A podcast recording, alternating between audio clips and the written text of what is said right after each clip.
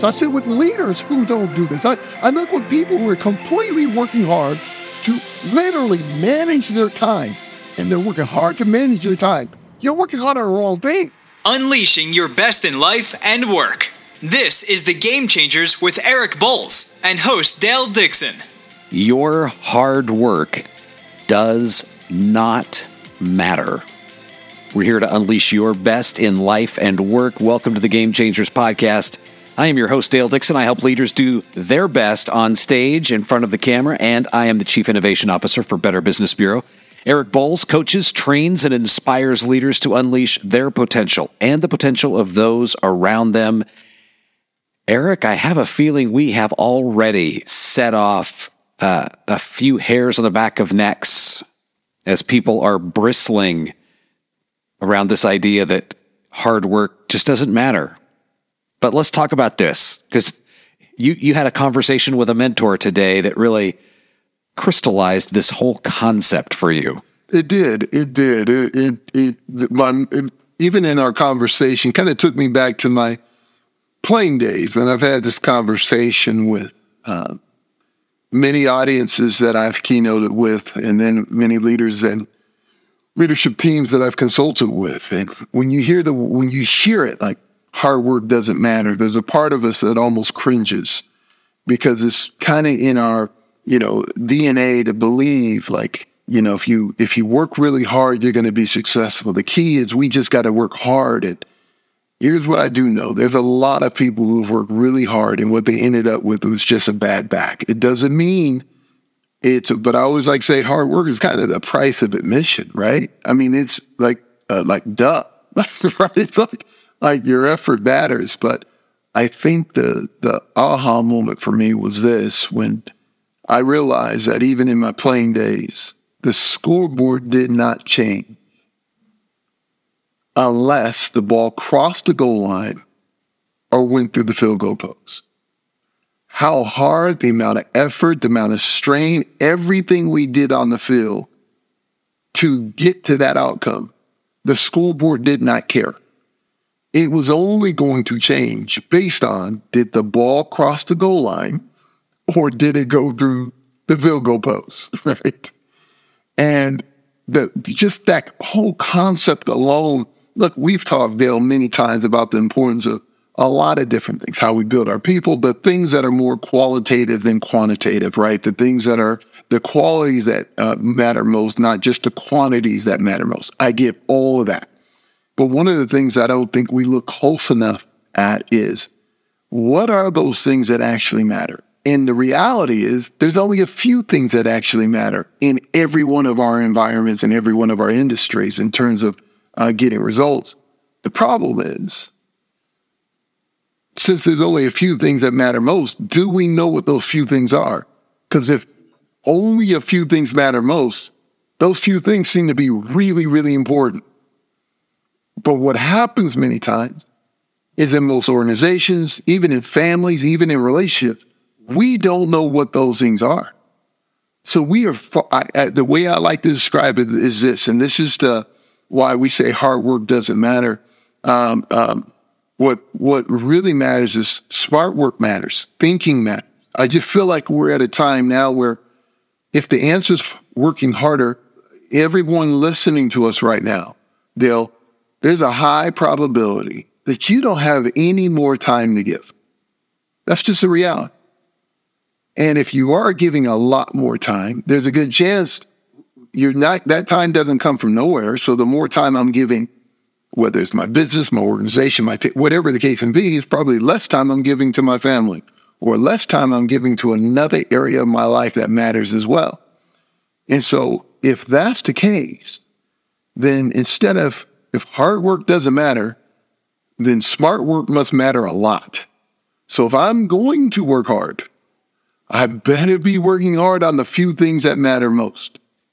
I was once told most things don't matter at all, but the few things that matter matter a whole lot. And the question is, do you know what those few things are? What are you as an employee really bringing to the table that is moving the ball across the goal line or through the goalposts? Man, I, I will tell you one of the most significant things that are going to You know, and it, it is, again, it's not an easy, um, it is simple. And I think it's sitting down long enough to, you know, you mean you've talked about it before, but I just believe it's the 80 20 rule. I, I, I, really believe it is. I, I believe it's as simple as sitting back going, what's the 20% of what we do that makes the 80% difference? And I'm not saying it's exactly uh, in terms of, you know, here's the 20% we do that makes 80% difference. I'm primarily saying that there is an indirect relationship between inputs and outputs. What I'm saying is there are the few things we may be doing that have a tremendous result. But because we're not aware of that, we're spending a lot of time on things that don't have an equal impact. And when you don't know what those things are, all of a sudden you're working really, really hard. And, and the stuff that isn't the 20% that makes the 80% difference ends up being a distraction and we can't differentiate. There's a reason in football the starting quarterback gets 80% of the reps in practice. Now, if we want to be fair, we'd be, let's be fair. Let's give each quarterback, the backup quarterback, the third string quarterback, all equal reps. That's not very wise, especially when the starting quarterback's probably going to play 100% of the game. Does it mean the other two positions shouldn't get some insight, awareness, gameplay without question? But if we can help improve the quarterback who's going to be playing the majority of the time to have as much clarity as possible, the, the uh, compound effect of them being more prepared has a much more significant impact on the rest of the organization versus we try to equally distribute the amount of work that goes to each person. This is almost counter, you know, when people hear this, uh, you know, it's almost like, so Eric, what you're saying is we don't want to be equitable. We're not trying to be inclusive. We're not, no, that I am not talking about the culture. I'm not talking about nurturing. I'm not talking about development, all that. I am specifically talking about from an activity standpoint.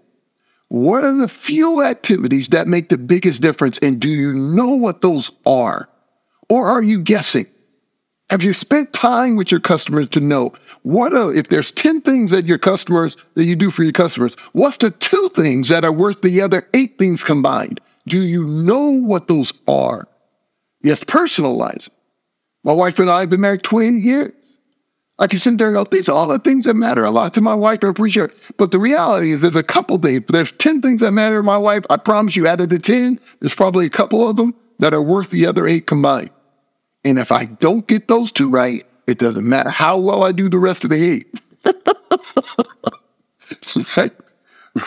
so if it's that simple, why would I not then be made aware of that and spend more time or at least invest more intentionality on the two that make the biggest difference? The problem is we don't go through the process of discovering what are those few things that matter most. So it's a process of discovery to start off with you told us about asking the customer, spending time with the customer. What are some other questions and other ways for leaders to find that important 20% that's moving the needle the majority of the time? Well, one of the things is, uh, you know, I, I like to always, you know, I mean, I, I, I, you got to measure. Like, I think about what are the few critical tasks that like contribute the most to our income right? What are the uh, what are those those few critical tasks that um, that we do that our client or customer values so much? What are those few? Cri- now, understand this is when it was just direct to a customer. We can find this out in each relationship. We can go through the process. We think about it this way, Dale, from a marketing standpoint, right? We this is why we're willing to pay money for market research and if people don't pay money for market research and they just spend on advertising it's a bad move right?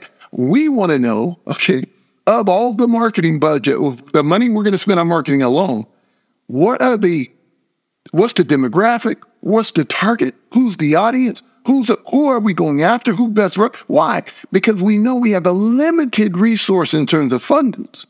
So just to say hey you know, that's when I, I work with a group, they uh, hopefully this makes some sense, Dale. They come back and it's like, man, this is how much money we're spending on our marketing budget. Who cares? The question is, where are you spending it? Just the fact that you have advertising is one thing, but who's actually being touched by your advertising at the right spot at the right time? Now, that is, we get that. But it's amazing how we compartmentalize that thinking or way of being and do not connect it to the other areas of our lives. And so sometimes one of the measurements you can use is, hey, I want to do it around revenue. Oh, okay, I want to do it around, you know, uh, uh, um, um, you know, I call it the, the, the, the, the headache index, right? So I can have, I got tons of clients, right? But there are some clients of mine who are not only are they high impact, high impact, not only are they great to work with, not only from a fiscal standpoint profitable, but everything about it is incredibly joyful. And then you can have another client who's not even profitable, with a major headache, demands the majority of your time. And because your goal is to have a number of clients, you don't realize how much of that, that group is literally, I would say 80% of your profitability, 80% of your success, 80% of your joy comes from only 20% of probably of your client uh, portfolio. But if that's the case, then that means there's another significant portion of your portfolio who's the headache. So why are you spending so much time investing in that when you could get more clients like the 20% makes a difference? But if you don't know what that is, you don't know what to look for. And so even though I'm talking about in business, the flip side of that is, Dale, we can also have the same conversations for ourselves personally. I was going to say, firing the customer could be a whole nother podcast. I feel a whole nother. We are literally talking about multiplication through subtraction. And you can do this. Like I'm what that here's all I ask. And there's I'm, I know there's a leader who's hearing this conversation right now. You're about, to, and I'm speaking directly to the leader right now.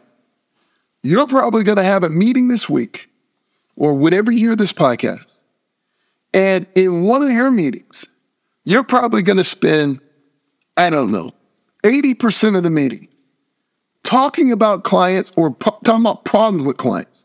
And if you dug deeper, you will notice that the problems that you're talking about all exist around one or two clients or a small percentage of your client base.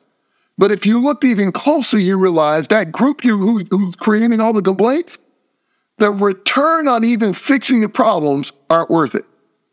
If you would spend the time instead of talking about their problem, spent time and started identifying who are our top 20% client group and distinguish who they are and what they were. And when I say 20%, please, those who are living, do not take me literally in terms of just the 20%. My point is there's a disproportional uh, impact in terms of inputs and outputs. So I, I, I may have 20 clients, but out of that 20, on average, you know, if it's the 80 20 rule, you know, there's, there's only about four of them, right?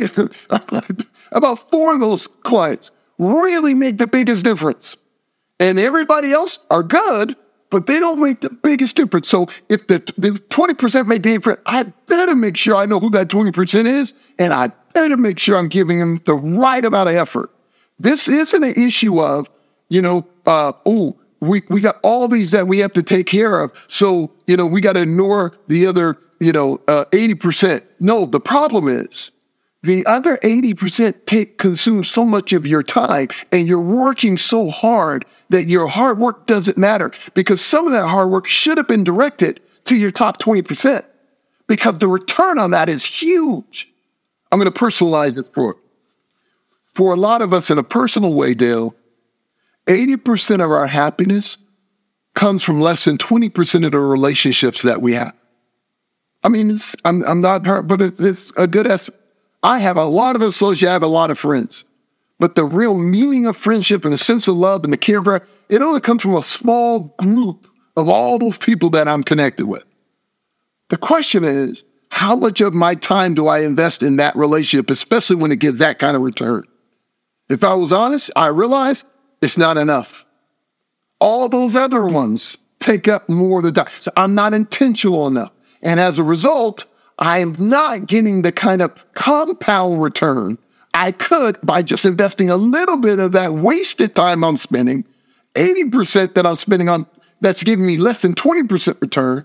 And if I turn around and gave some of that to the 20% that makes the biggest difference, look at the return on that. Man, that's a 4x return. I, I get 80% on that. Now, I know I'm talking in numbers, but it's so practical. But I said with leadership teams who don't do this. I said with leaders who don't do this. I, I look with people who are completely working hard to literally manage their time, and they're working hard to manage their time. You're working hard on the wrong thing. What you need to determine is what is worthy of your time in the first place.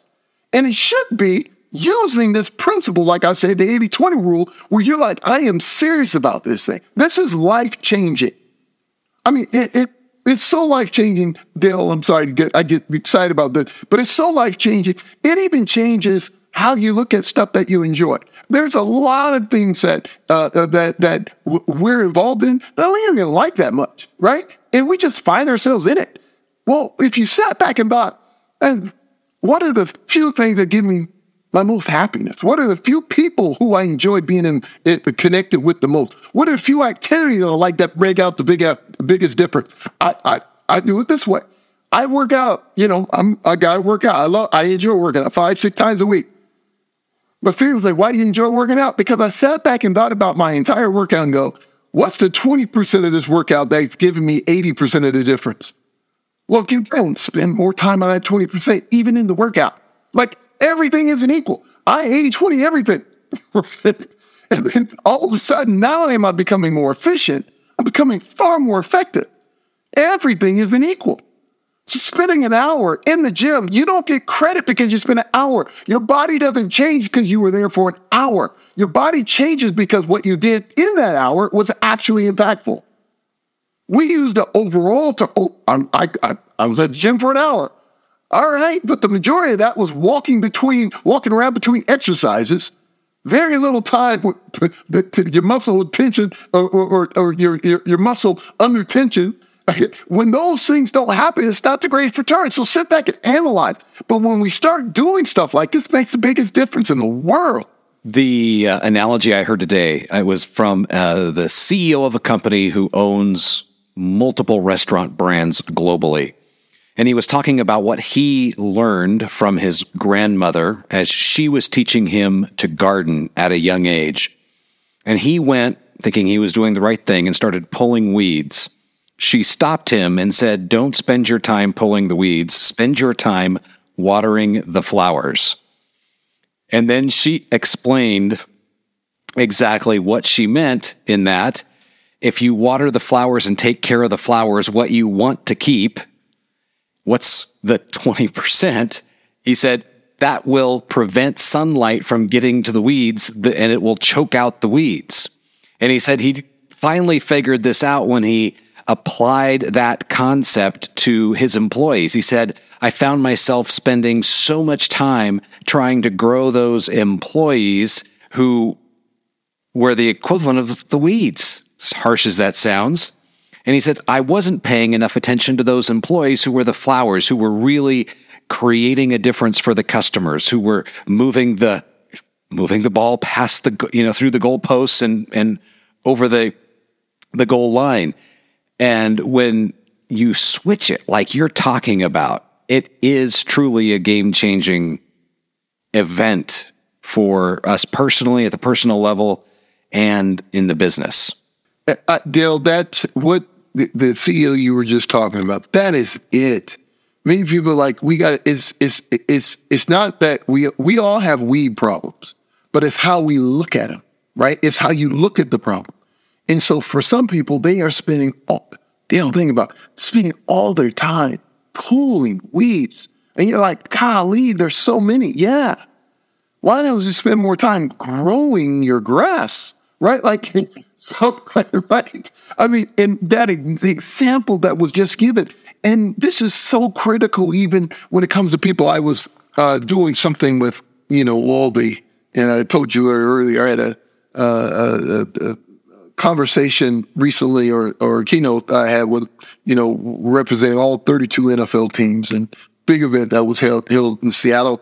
And uh, what I enjoyed, so one of the questions, just a brilliant question by one of the young leaders in the room, uh, what do you do when uh, you have an attitude to go forward? You want to build up others. You, you're trying to develop others. You're trying to pour into them, but they don't give. They just take, and they don't do this. They just get. I mean, it was just over and over again bringing up, and uh, basically they asked a question that me and you are speaking about right now, Dale, which is, um, you know, too often we're investing our energy into things that give zero return, which includes people. This is this whole concept of uh, working hard doesn't matter. You how hard you can work trying to develop somebody who doesn't really have an attitude to be developed. And because we spend so much time trying to invest into that person, we miss or don't see the people on the team who really want to be developed. Or I think it even more practical. We spend so much time working on the people who have challenges and problems and ignore the ones who are actually doing well. So the ones who are doing well, we leave alone instead of investing in. Now, when I say development time, that doesn't mean you spend every minute of your time with them because they're great performers. And so they need room to be able to stretch, grow, whatever. But you should be intentional. You should ensure that the performers on your team who have a heart to grow are uh, who, who are some of your high performers, they shouldn't feel neglected. For the individuals on the team who don't really care, who just the, the squeaky wheel. But this is happening everywhere. And I'm watching so many organizations, they are losing, Dale, some of their top performers simply because they're not being invested in. Like they're, they're being left alone. They're great perform, but they're not growing where they're at. And it's part of this same process we're talking about right now. We work hard on the wrong stuff and we work oftentimes we work hard on the wrong people. You use the word intentionality, and I think that's something to really think about and apply in all of this. I remember I don't know who said it, but it's something that is just stuck in my mind. True intelligence is being able to hold competing ideas in your mind at the same time. And this is one of those topics that tends to be a competing idea because it has been drilled into us hard work's important. And what I'm hearing you say is smart work is what is important and really paying close attention to what matters most is what's most important. And you've given us some fantastic ways to think about this but it so requires intentionality because it's easy to fall into old habits. It is so good, though. That's why, like, if I'm giving somebody practical, in, and I, I want people hearing me right now, I'm going to say it very in, in, intentional.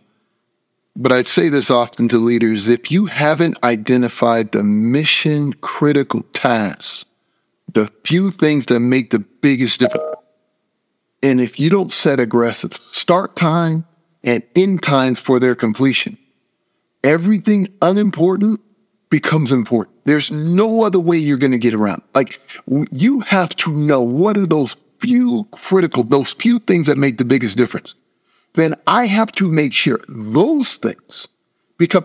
Stephen Covey did it best, Dale when he talked about the big rocks, small rocks, the sand, the water. I mean, and he always, eh, eh, uh, uh, you put the big rocks in first then you can add the little rocks. Then you can add sand, then the water. But if you didn't start with the big rocks and you start with everything else, the rocks never get in. Everybody knows that. And, but it's so simple and practical.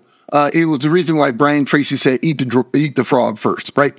Eat the frog, right? Like do the tough thing first. But here's what I want everybody to know. You have to spend time knowing what the big rocks are. So, so we can use the analogy, but do you actually know what the big rocks are? So you know how smart it is. A lot of people are working hard right now solving problems, but you know it'd be nice to actually go and find out from your customers what they determine of all the stuff you do. Why do they work with you? Instead of guessing why they work with you, instead of hoping they work, with, or instead of trying to be a mind reader, go get the information. That's called smart work. That's not just hard work. And then guess what? As time goes on, it's there's a chance what the big rocks are to your customer might change. So you might want to know that, right? In our personal relationships, look, I can work all day long. There's a lot of things that I can do and work really hard at. What blows my mind every time is when I actually talk with my wife and find out how simple it is to make a few things. The things that matter most to her are so simple. But I'm trying to overwhelm her with the 80% that makes 20% difference to her. Like there's 80% of the stuff I do has very little value, but there's the few things I do have a whole lot of value. And those things re- rarely come with a whole lot of dollar signs to it. Almost no signs at all. Just be, just, it, but to not know that information and work really hard on things that really don't matter to her then be upset with her that she doesn't appreciate what I do is completely mind boggling. I want credit for working hard, but you worked hard on the wrong stuff. Our customers are the same way. The marketplace is the same way. The marketplace will tell you the truth in terms of what they believe that you, they value. This is why sometimes I tell people like, I feel like I deserve better because I've worked as hard as I worked way harder than that person, and that person seems like oh, they get all the breaks, or that business got lucky, or what. All that may be true, but here's what I know: the word "deserve" it means that it means of service, and you haven't been of service to me if what you're doing doesn't have value to me. Come on, like, if what you're doing I don't value, I don't consider that service. right? I mean, but why then why would you want to find out what service does mean to me and vice versa? And so it's some it's everything we're saying right now really, really practical.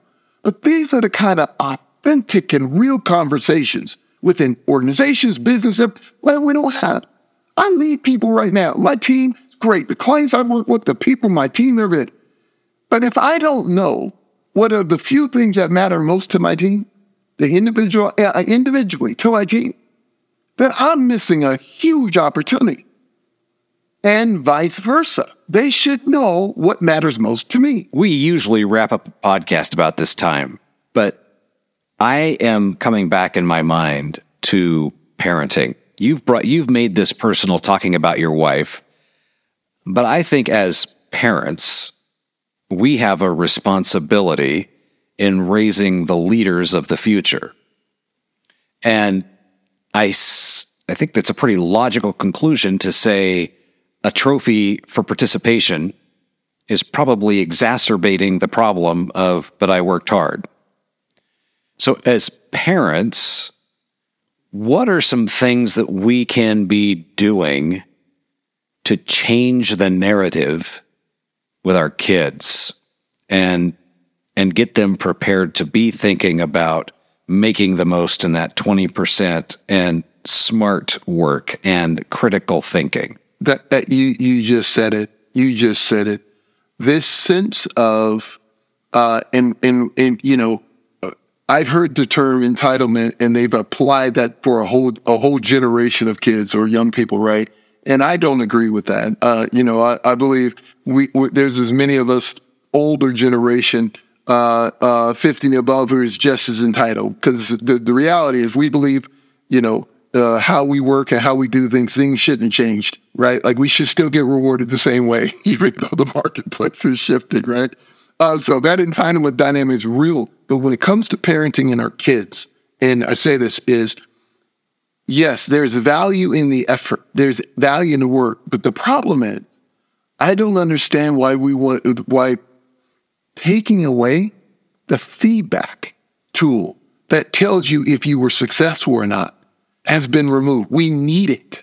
Like it's it's like like again, the reason is is is is is critical that we teach our young people or especially our kids to deal with loss, and we want them to know what it feels like to win.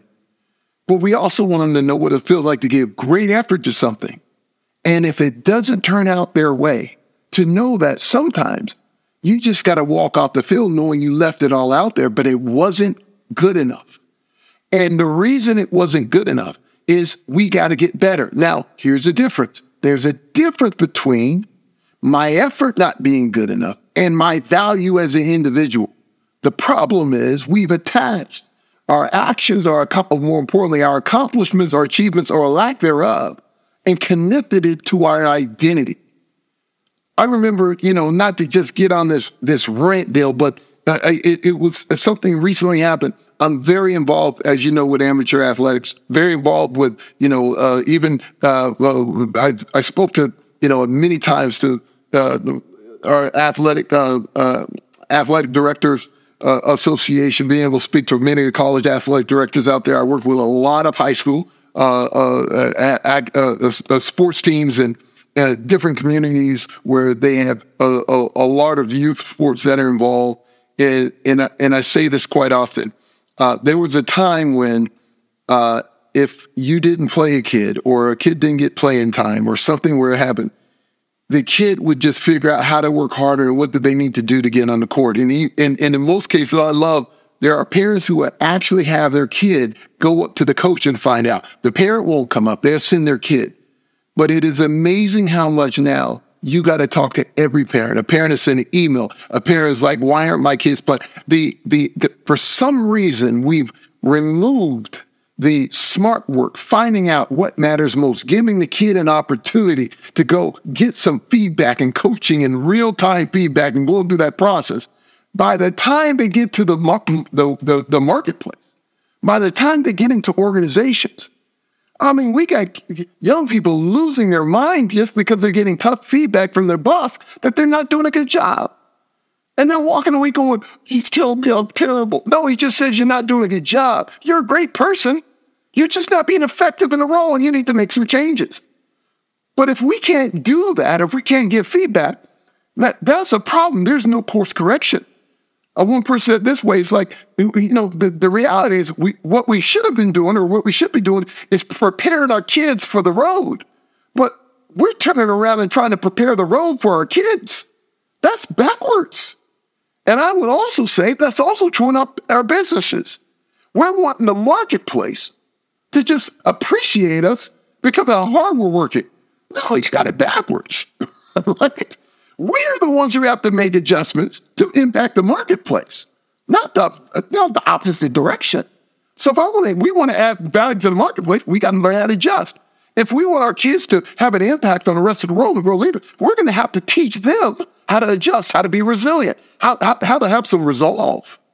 And this is why just sheerly working hard isn't enough. We got to work smart. We got to have a resiliency, which includes all those aspects to be able to course correct. You were saying about definite intelligence and having these two dots. Well, uh, also intelligence can be measured by our ability to accomplish a goal in an ever-changing environment of variables, where those invar- the variables in the environment continues to shift, yet we keep finding new ways to reach our goal.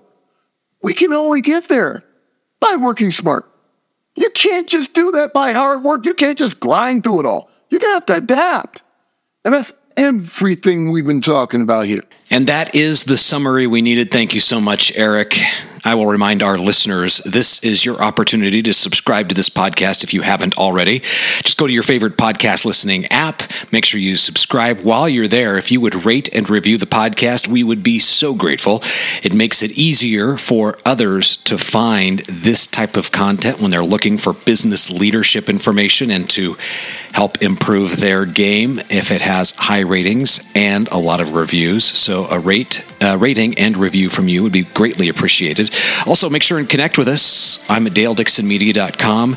Eric, as it is at thegamechangersinc.com. You can also find us on social media. This is the Game Changers helping you unleash your best in life and work. Have a fantastic week. The Game Changers, unleashing your best in life and work with Eric Boles and Dale Dixon. Eric is an executive coach, leadership expert, change consultant, and keynote speaker. Read his book, Moving to Great, and find him at ericboles.com. Connect with Dale at daledixonmedia.com.